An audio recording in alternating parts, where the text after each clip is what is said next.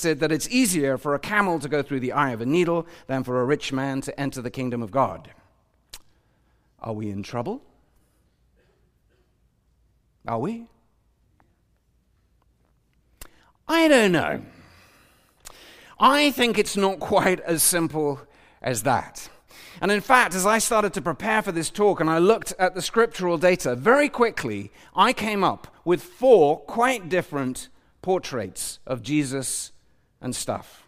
Four portraits that in many ways seem almost contradictory. And I've given them names. These may not be perfect names, they're certainly not scriptural names, but I had a go at it.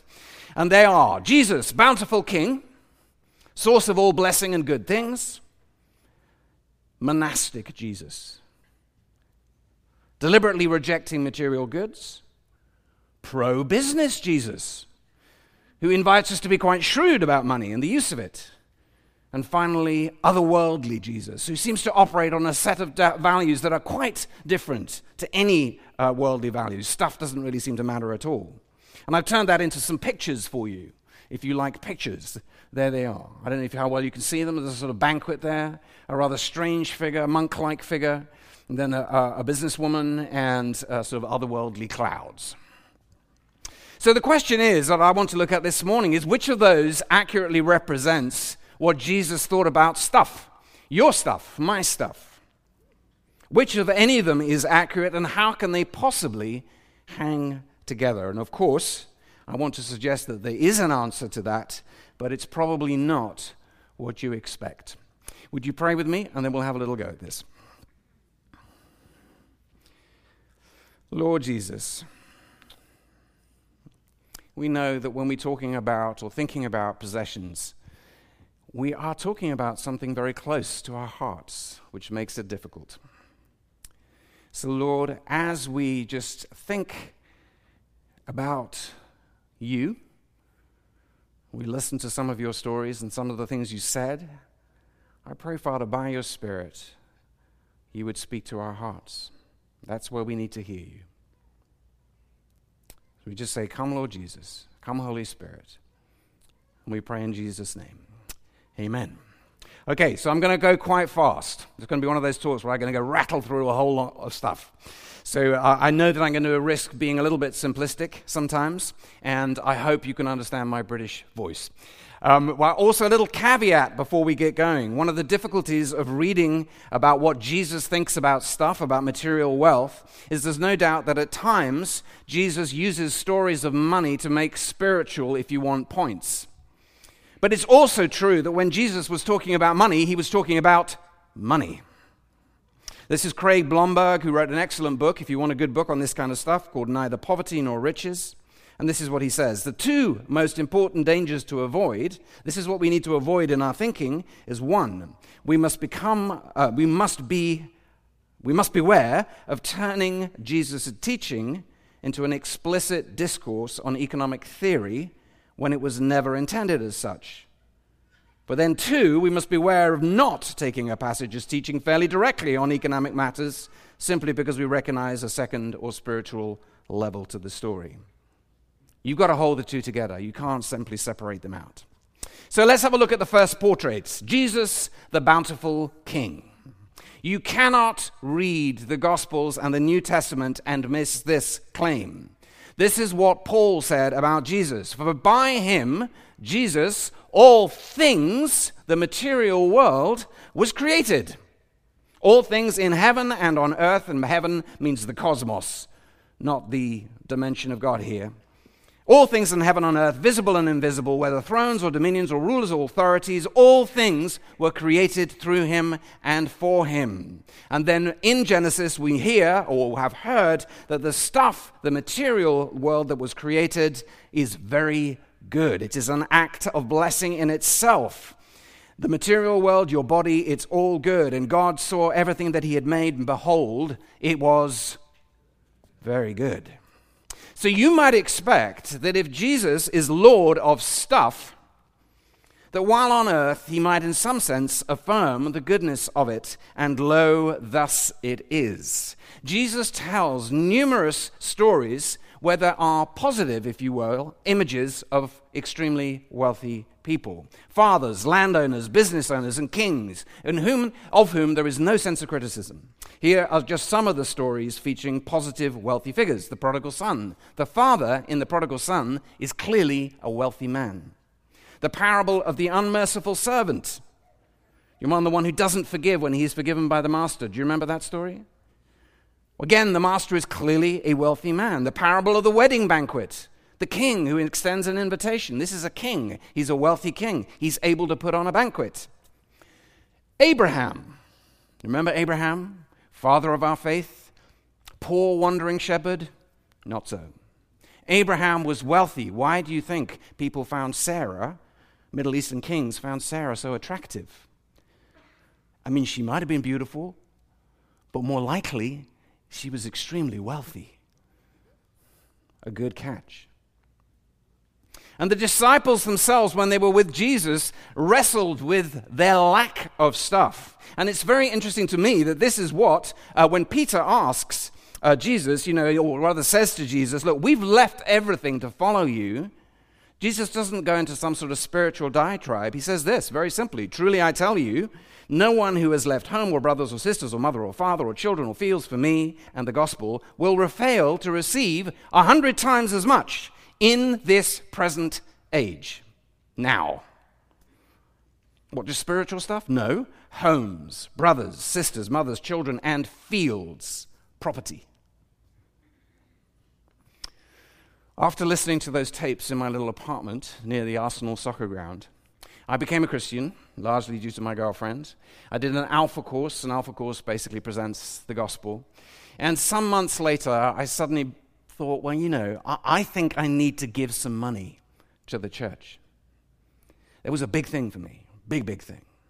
And I went, actually, I thought the Alpha course has massively blessed me. I'm going to go to the church that created the Alpha course and I'm going to give them a check. And the check was in the hundreds, which was huge for me at the time. And I went and I gave that check, and I remember this sense of almost exultation as I did it.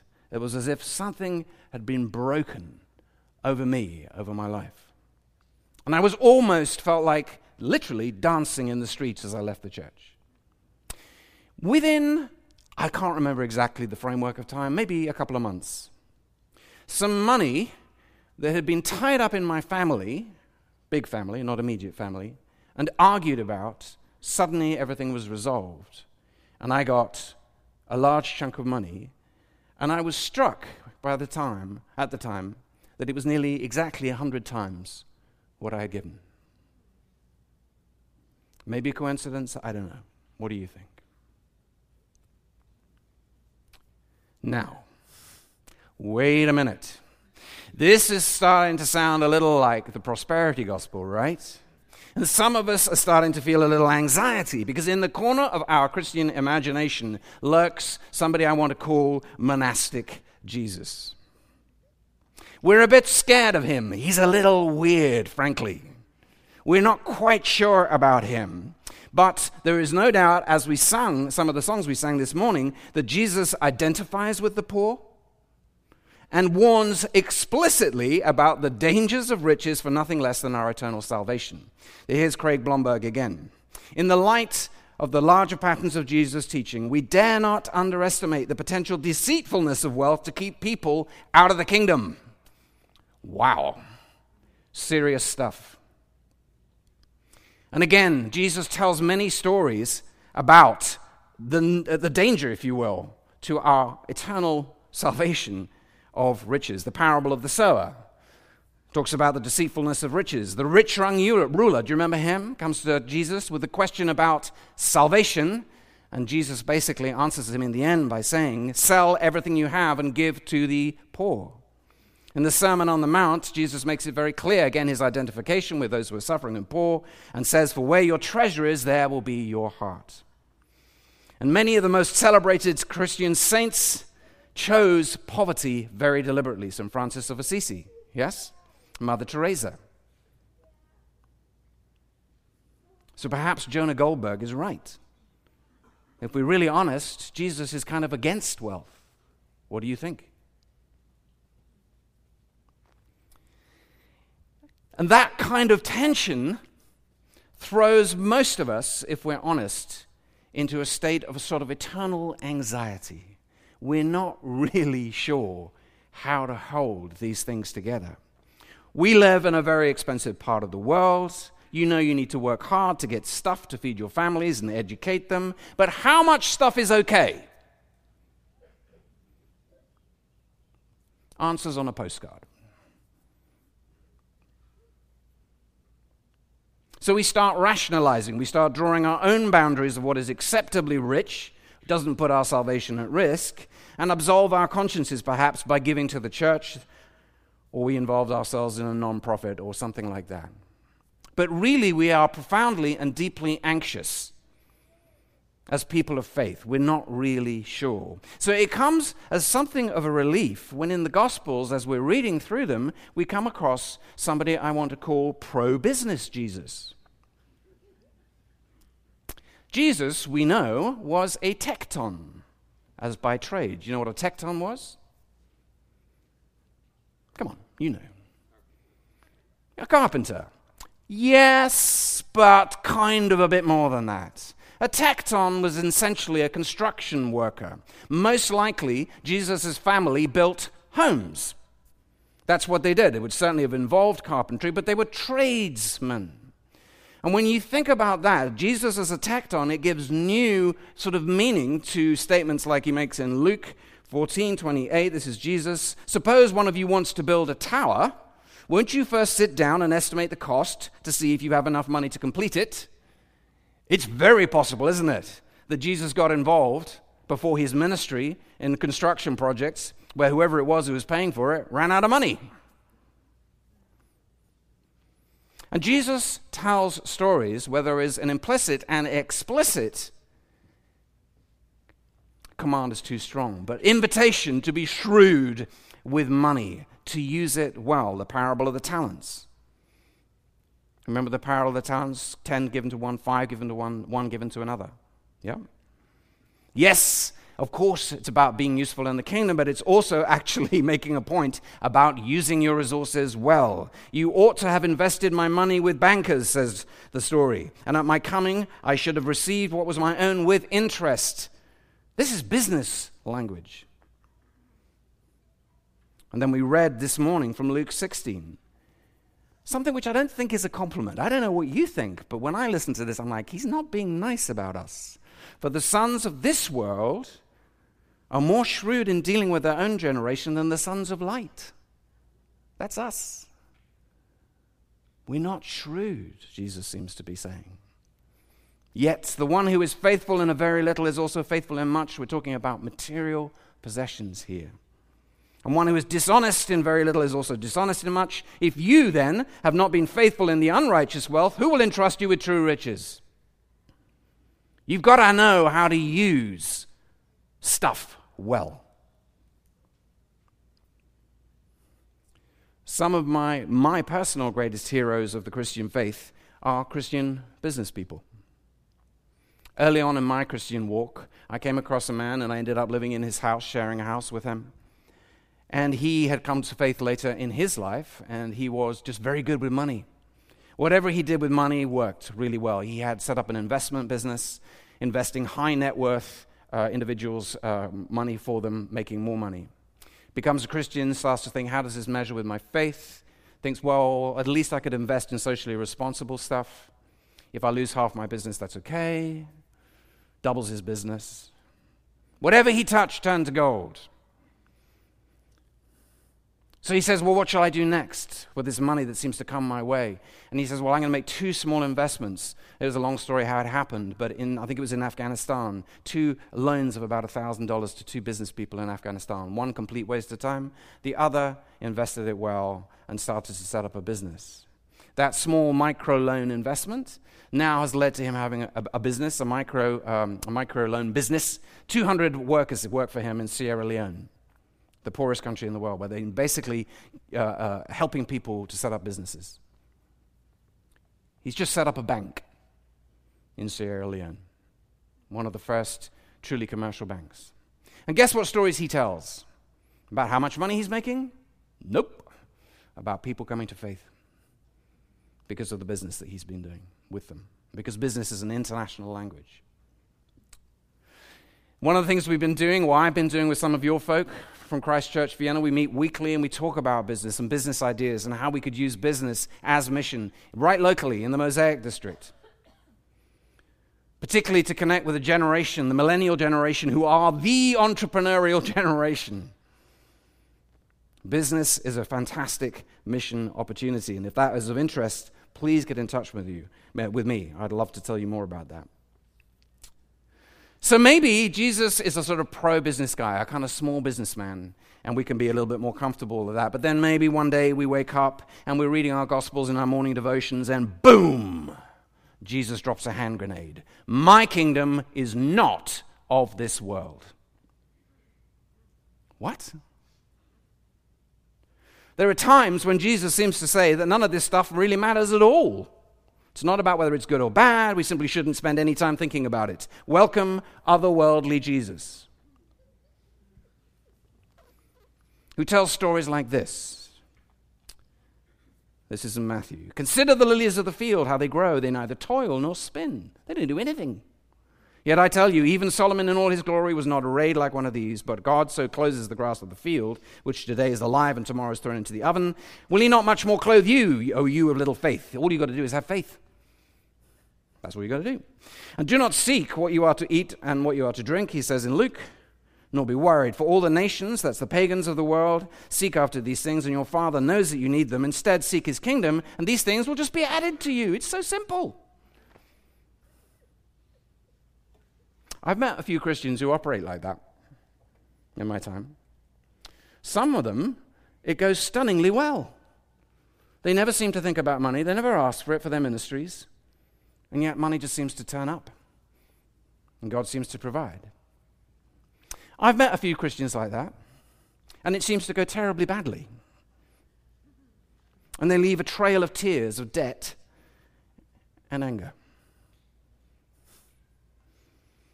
So, which is it?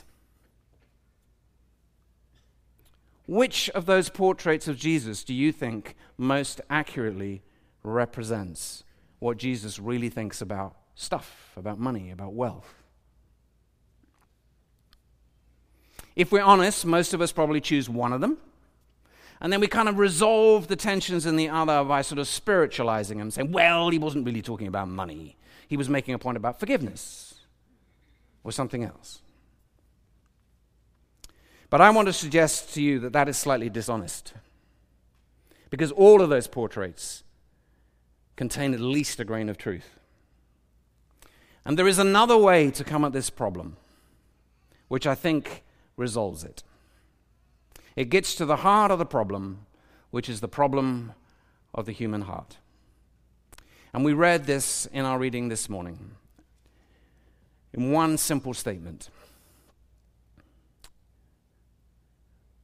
You cannot serve God and money. You cannot serve God and money. No servant can serve two masters, for either he will hate the one and love the other, or he will be devoted to the one and despise the other. And that language is language of worship. You'll never be at ease with stuff unless you know what stuff, the material world, money, all our possessions, is for. I mentioned the creation story, Genesis, very quickly at the beginning of this talk. Creation tells us that stuff is good. Yes, we remember that? But it also tells us what stuff is for. All our things. Because the creation narrative, and many scholars, contemporary scholars, are increasingly recognizing this, the Genesis narrative, Genesis 1, is something like the description of a temple, of the building of a temple. Temples are physical places, yes, made with stuff, real things. In temples, there is always an image of the God. It's true in all sorts of faiths. And they are the place where heaven, temples, where heaven and earth meet. And when you think about it like that, you start to see that Genesis 1 is very like a description of a building of a temple. In fact, we have descriptions of temple that are divided, uh, um, divided into six stages. Six stages, six days. The physical space of the temple in creation is the creation. The creation itself, the physical world, the material world, is the physical space. The image in the temple is us. We were created, man, male, and female, in the image of God. And what is the expectation in this physical space where there is the image of God? That God will be present. And so you have in the narrative of Genesis the Lord God walking in the cool of the garden. And in many ways, that's probably what it means when he says that God rested. He wasn't tired, it means that God came to rest in the temple that was created the material world in which the image, us, God rested. His presence came to rest. And we read in Psalm 19 this morning the heavens, that's not our Father in heaven, it means the cosmos, the material world, the universe. The heavens declare the glory of God and the sky above proclaims his handiwork. Day to day pours out speech, and night to night reveals knowledge. It's the language of worship. The whole creation was intended to worship God, including the material world. So, what would it look like if we took that seriously and we rewrote those four portraits of Jesus that I presented to you and told it instead of four contradictory sort of pictures that you can't really hold together, and actually turned it into a narrative, a story that ends in worship. Here's how we might rewrite what we've been thinking about. God, the bountiful King, created very good stuff. But we were never intended to worship stuff, that's idolatry, which leads to slavery, but rather to be wise and fruitful stewards of it, lifting it all back up as an act of worship, so that in the end, all our stuff is transformed to reflect God's kingdom, His values, His justice, His mercy, His love, His glory. And the whole material world becomes a temple for God's presence.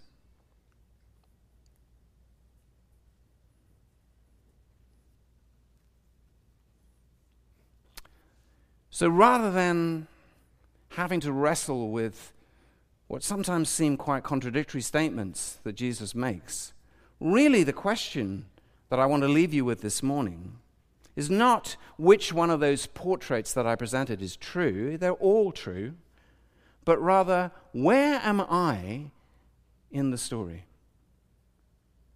Where are you this morning in that story?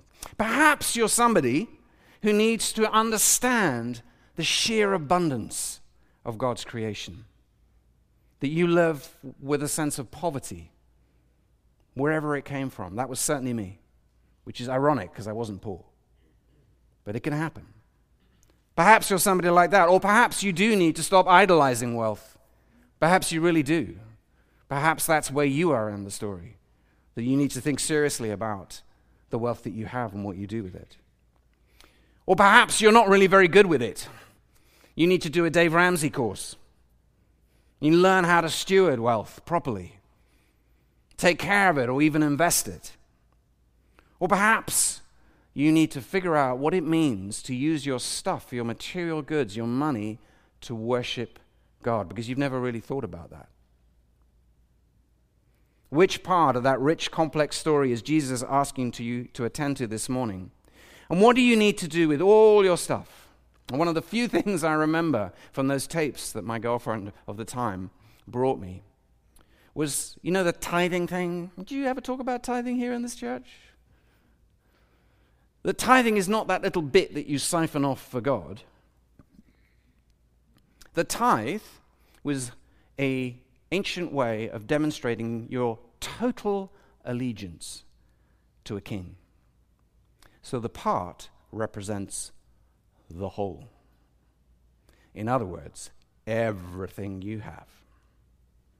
What do you need to do with everything you have so that it becomes an act of worship to God? All your stuff declares the glory of God until our physical world becomes a temple for God's presence. Would you pray with me?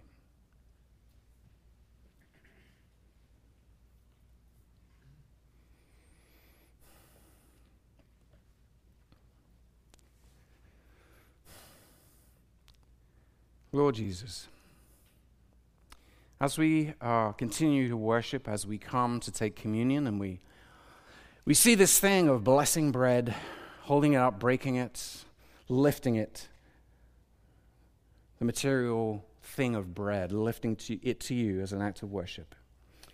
Father, I pray this morning that you would put your finger on which part of the story we need to attend to. I thank you for the faithfulness of everybody here in giving to this church and stewarding wealth well.